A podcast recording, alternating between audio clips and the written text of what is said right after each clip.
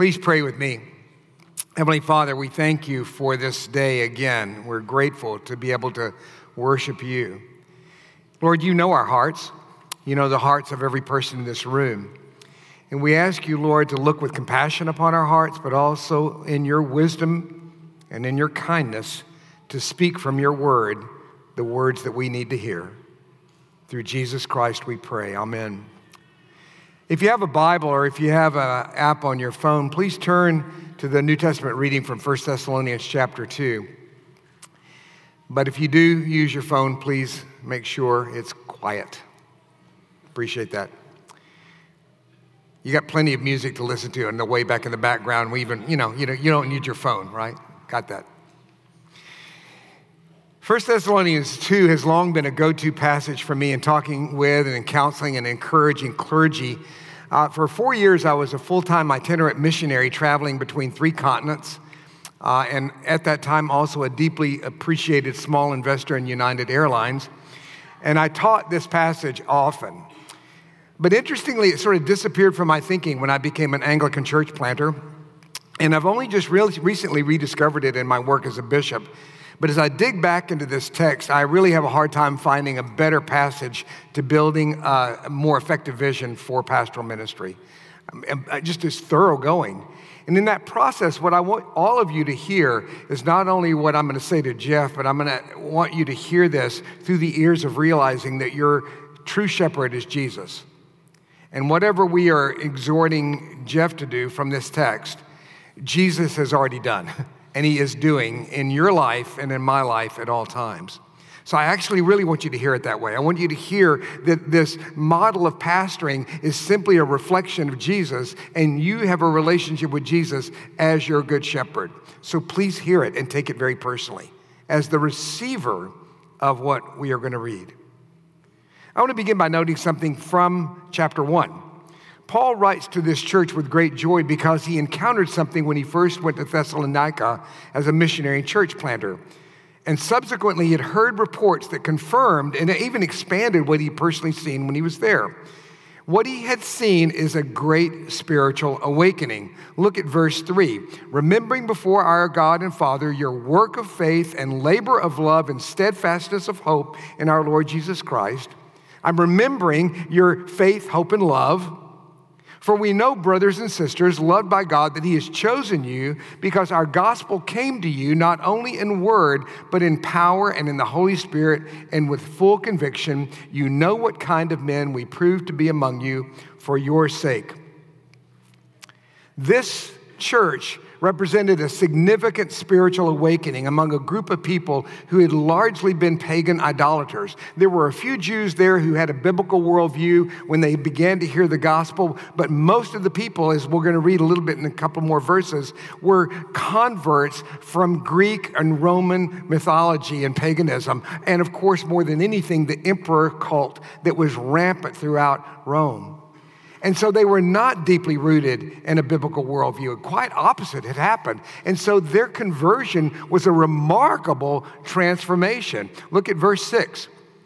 You became imitators of us and of the Lord, and you received the word in much affliction and with the joy of the Holy Spirit, so that you became an example to all the believers in Macedonia and Achaia. For not only has the word of the Lord sounded forth from, from you in Macedonia and Achaia, but your faith in God has gone forth everywhere, so that we don't need to tell anybody you. Paul is running around the Mediterranean world and he's hearing about the church in Thessalonica and what an incredible transformation had happened there. They themselves report concerning us the kind of reception we had among you and how you turned to God from idols to serve the living and true God and to wait for his Son from heaven, whom he raised from the dead there is this enormous conversion experience and transformation and revival and awakening that happens in Thessalonica. And so the question comes with such an effect what is the adequate cause? You know, there's always got to be an adequate cause for such an effect. So, what is the cause of such an effect? Well, I've already read it back in verses four and five. If you look at it, it says, God's love was poured out upon them the gospel of Jesus was preached to them, and the Holy Spirit came in power. So it's a Trinitarian outpouring, right? the love of God, the gospel of Jesus, and the power of the Holy Spirit. But all of that was mediated and embodied by missionary pastors, of whom Paul says, You know what kind of men we proved among you. Now, you usually don't say that unless you can stand behind it. In other words, you can look and see what kind of people you were, and you know them. You, it was already there. God's father, the father love and God the Son's message of redemption and the power of the Holy Spirit came through these men who were exemplary pastors and preachers. And by the way, that's God's normal methodology of transformation.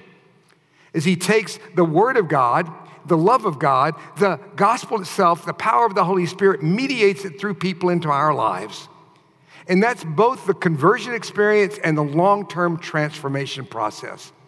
And it's amazing to think that he's wrapped up his power of transformation in the lives of people who communicate. So, again, just click on that. Think on that. Who are the people that have and do communicate God's love and power to you?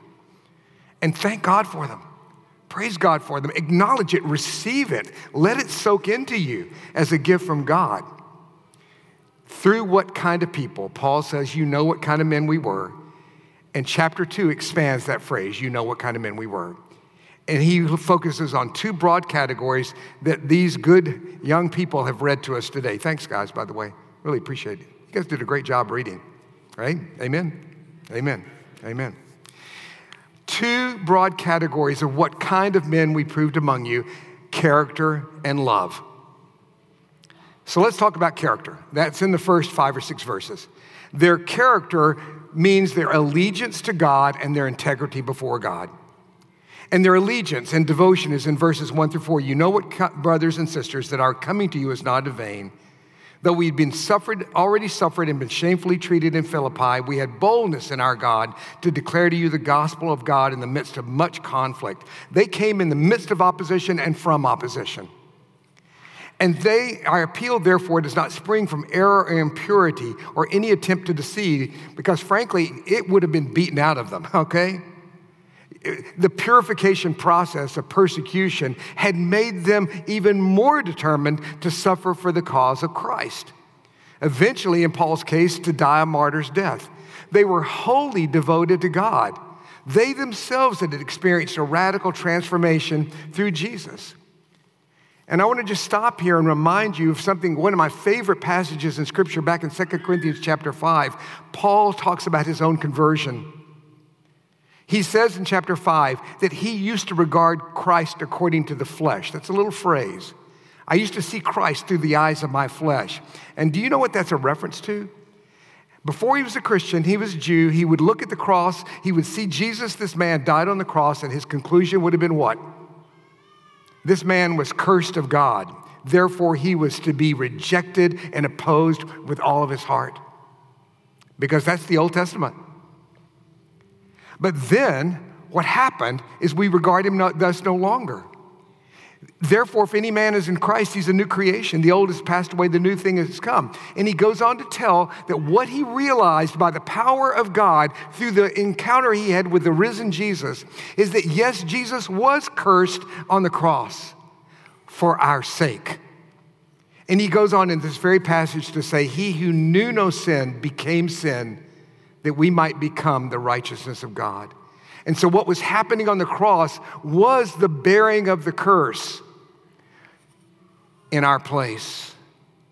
And the resurrection completely flipped his eyes of Jesus. He had this incredible encounter with Christ and this transformation that he saw Christ in a completely different way. And now he says this in chapter 5 of Second Corinthians for the love of Christ controls us. Having concluded this, that one has died for all, therefore have all died. And if he died for all, that those who might live should no longer live for themselves, but for him who for their sake died and was raised. And so where he scrolls forward, and what I'm trying to get us to in this passage in Second, First Thessalonians is that Paul was transformed and inspired and literally captivated by the love of Jesus. And therefore, he was willing to suffer for the love of Jesus. And he was willing to suffer to proclaim the love of Jesus because behind the cross, he saw this immeasurable love, and that love drove him. And that love for Christ and that love for his message and his mission and for the people that he died for was purified and honed by the fires of suffering. These pastors and missionaries were deeply transformed in their character because their allegiance and their love for Christ was purified through the, their allegiance to the greatest martyr and witness of all time, who was Jesus, right? And all this fed into their integrity before God and mankind. Verse 5. You know, you know, for we never came with words of flattery, as you know, nor with a pretext for greed. God is witness. Nor did we seek glory from people, whether it was from you or from others, that we could have made demands as apostles of Christ. Paul says, I was not there for my personal needs. I was not using you to meet my needs. I was not using you to meet my financial needs. I didn't take greedy money from you. In fact, I worked to provide for myself so that I could give you the uh, gospel for free. And he was not there for psychological greed. I'm not there for you to make me feel good about me. I'm here to love you for the sake of Christ. And that gave him the freedom to speak the truth to people in every direction because he was not there to be loved by them, but to love them. And he was not there for them to make him wealthy in any way, materially or psychologically. And he was beholden to no one except God. And so, this devotion to God, this allegiance, this love for God, and the integrity of living unto Him and for His pleasure alone made them the kind of men that they were. Character. Character, character. I want to pause just for a minute and reflect on integrity, because I use that word in this character development. Jeff, you can take the concept of integrity and rightly assume that every, all sorts of specific dimensions that pertain to integrity are involved in that word, okay? Involved in that sort of picture of integrity. Of things like truthfulness, no lying, no deceit, not exaggerating or stretching stories to make yourself look better, uh, not taking credit for what others have done or what God alone has done, but giving credit where credit is due. Humility, an honest self assessment of always standing before the judgment of God so that His evaluation is what we listen to. The whole realm, obviously, of sexuality is involved in this this purity and staying within, the God, within God's bounds for, uh, for sex and where it's to be used. The integrity of pursuing healthy relationships and loving friendships giving an honest day's work. Later on in this text that we've already read, we'll mention it again in a moment, Paul describes his conduct as holy and righteous and blameless. Those are bold words to describe yourself. But as a man who is determined to stand consistently before the judgment of God, I don't think Paul would have said that unless he could back it up. Rodney Stark talks about the rise of Christianity, the conversion of the Roman Empire. Uh, and how it was transformed in about three centuries through the presence of the church and the growth of the church. And the conversion of the Roman Empire was carried on the wave, the current of a radical new ethic, Rodney Stark observes. A radical new morality, a new integrity. And so I want to just again think about this with you as a congregation because our gospel must be a gospel of not only the proclamation of Christ, but the living out of a different lifestyle. Sexual purity, Rodney Stark says, was crucial to the church's early growth. An incredibly confrontive way of living sexually that opposed the rampant and almost unimaginable sexual promiscuity of the Roman Empire. So there, you could even talk about the gospel of sexual purity.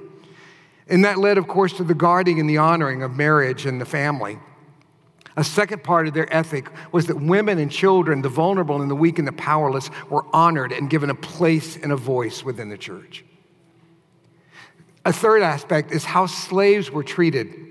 Again, read your stories of the history of the Roman Empire. Slaves, over 50% of the people of the Roman Empire were slaves and they were treated unspeakably horribly, used as any way they possibly would.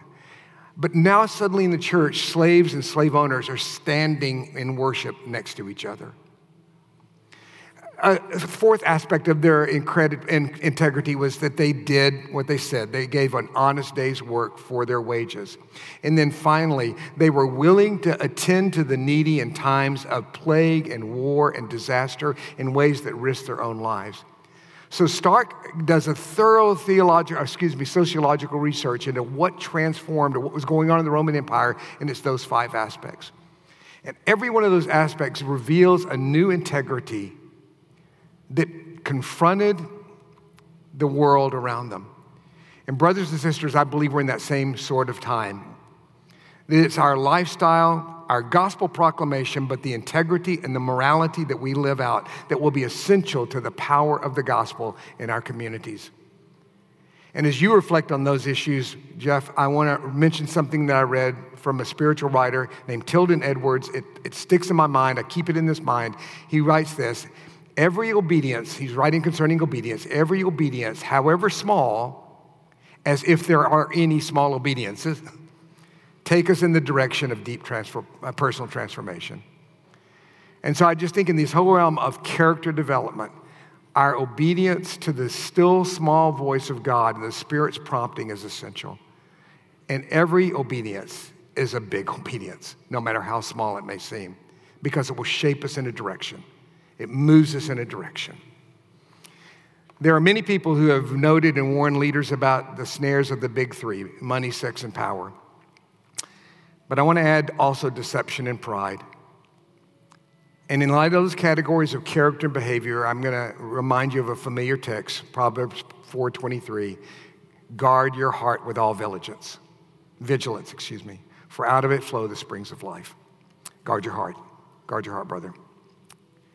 Now, there is another category of the kind of men that we prove to be among you, and that is love. Two aspects character and love. That's the kind of men they proved among you. And Paul describes his love in two descriptions mother love and father love. And he shared in both of those the sacrifice for the sake of, our, of, of, of, of the children. Now, I want you to keep in mind as I say this, and this is not any kind of prophetic prediction, okay? So please don't hear it that way, okay? But Paul was not married when he was talking about loving them like a father and a mother. He was not a father in any physical sense. But in other words, this invites all of us to understand the fact that we as Christians, but particularly the leaders, married, single, whatever, are called to a kind of love that Paul describes as father love and mother love. And again, I'm going to remind all of us that that's the kind of love that we have from Jesus himself. So let it kind of alert you to what Christ has done. And I don't want to get distracted from the substance of love that Paul wants to describe in some big discussion uh, about gender differences and parenting skills, okay? This is not about the particular things that any particular individual do. And the dimensions of parental, parent, parental love exist on a bell curve, and we all fall somewhere on that. But the fact is that God describes his love for us throughout the Bible as father like and mother like. And both of those reflect the love of God. And I want to think of them in some ways as iconic, an icon, a way in which we view the love of God through an icon, sort of a, uh, an image of something. Well, mother love is iconic for gentleness and affection and nurturing and the self dimension giving dimensions of love. Paul says that. Verse 7 We were gentle among you, like a nursing mother taking care of her own children. So, being affectionately desirous of you, we were ready to share with you not only the gospel of God, but, only our, but also our own selves, because you'd become very dear to us. And we were willing to bring our strength under control. That's mother love, by the way. Strength under control. By the way, if you don't think that's true, I'm going to give you a little bit of an illustration. Years and years ago, when we first moved to the Triangle, we went up to the Breedlove Reading Room in the Duke University Library. There is a Breedlove Reading Room. Uh, it was really sweet of them to put that aside for me. But anyway, but we went up in the Breedlove Reading Room, this big library, this beautiful library, Gothic, Gothic library, and on the wall were 27 banners of people from the Duke community and they had their picture on it and this long banner with different things that they had asked each person. And so it was administrators and groundskeepers and professors and students and, you know, all sorts of male, female, all the races and everything. And they had a number of questions, uh, who they were and all this kind of stuff. The last question was, who's the most important person, most influential person in your life? 22 out of the 27 had the same answer. Guess who it was? My mother. So I want us to understand that there is this power in this icon of mother love. And it's the way in which impacts people when we give ourselves, when we nurture ourselves, when we serve up nourishment invitingly. We do not throw food at quote unquote like Elmo's Diner. You know what I mean?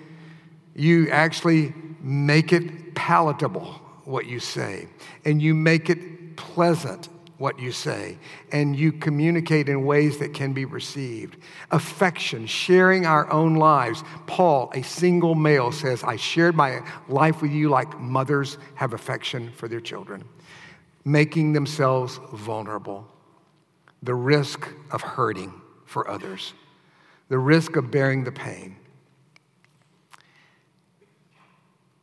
This hinge verse, verse 9, I think applies to mother love, but also to father love that's going to come. For you remember, brothers and sisters, our labor and toil, we work night and day that we might not be a burden to any of you while we proclaimed to you the gospel of God.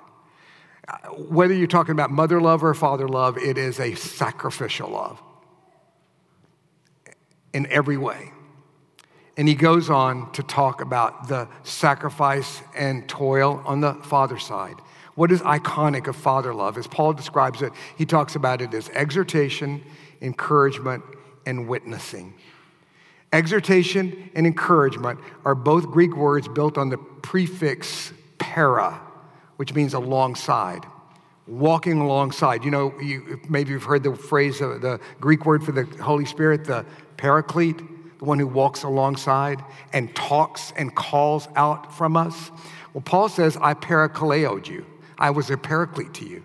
I walked alongside to call and encourage and invite. I also was a paramutheo, a different word. I was counseling you. I was consoling you. I was comforting you.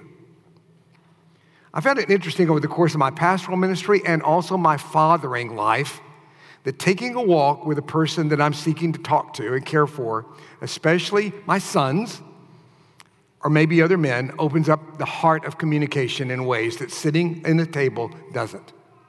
It's strange. But they have actually found scientifically now, medically, that the, the and I don't even know what it is. Sally can tell you about it because I don't remember, but it's the walking, the, the cycle, the rhythm of walking, which actually moves both parts of your body. And they found out that it literally opens up your brain and your heart and it opens things up. And Paul says that I did that in the spiritual realm. I walked alongside you. Now, whether he physically walked alongside people or not, we don't know. But he certainly did it in terms of encouraging, counseling, consoling, inviting. Hi, welcome. Good to see you.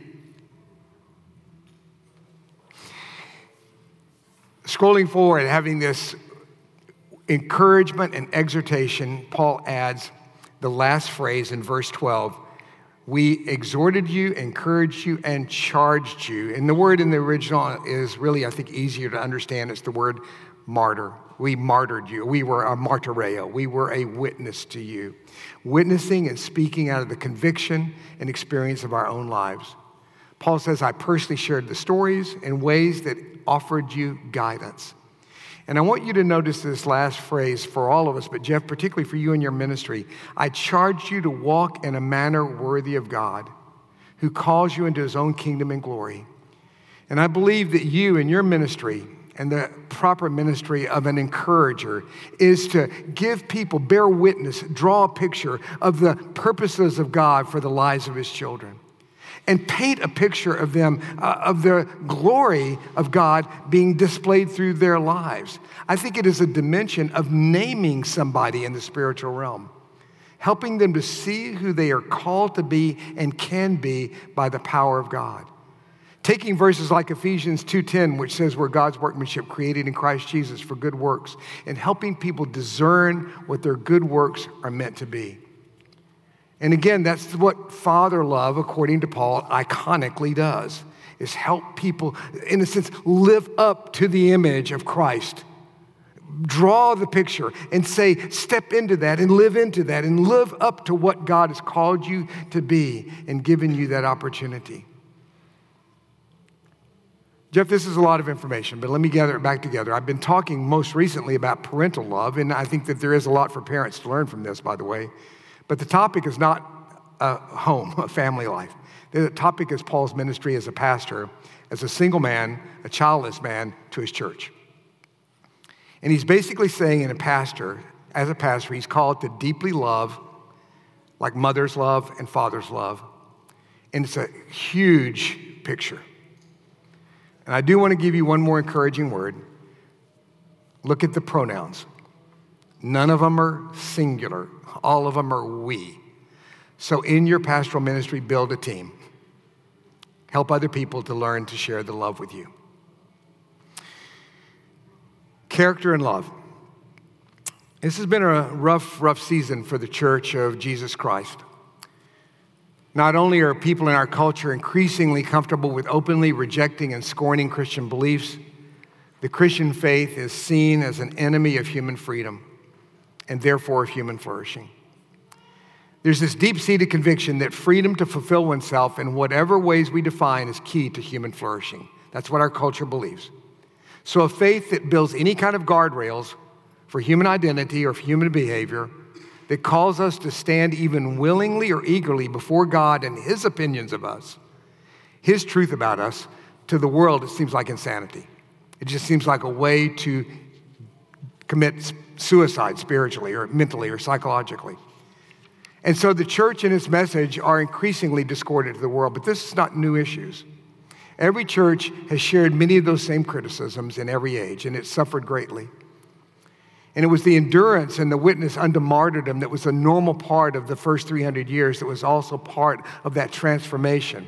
And more and more, I believe that we are going to have to stand firm, even at the cost or the willingness to face rejection or even death. But what seems different now to me, brothers and sisters, and to you, Jeff, as well, is that we've handed our opponents the knives that they wield against us. We've sharpened them and given them a knife. What weapons have we sharpened? What have we put in the hands of the skeptics or the rejectors?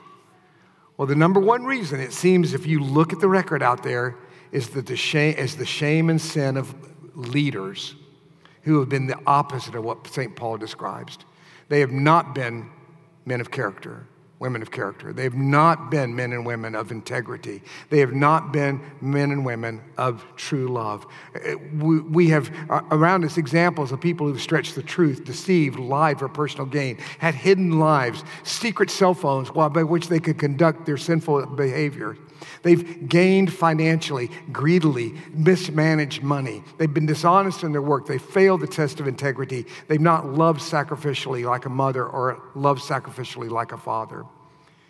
And I don't think we can complain that the church has fallen on hard times when, in fact, we have failed in our basic commitments to be the people that we are to be.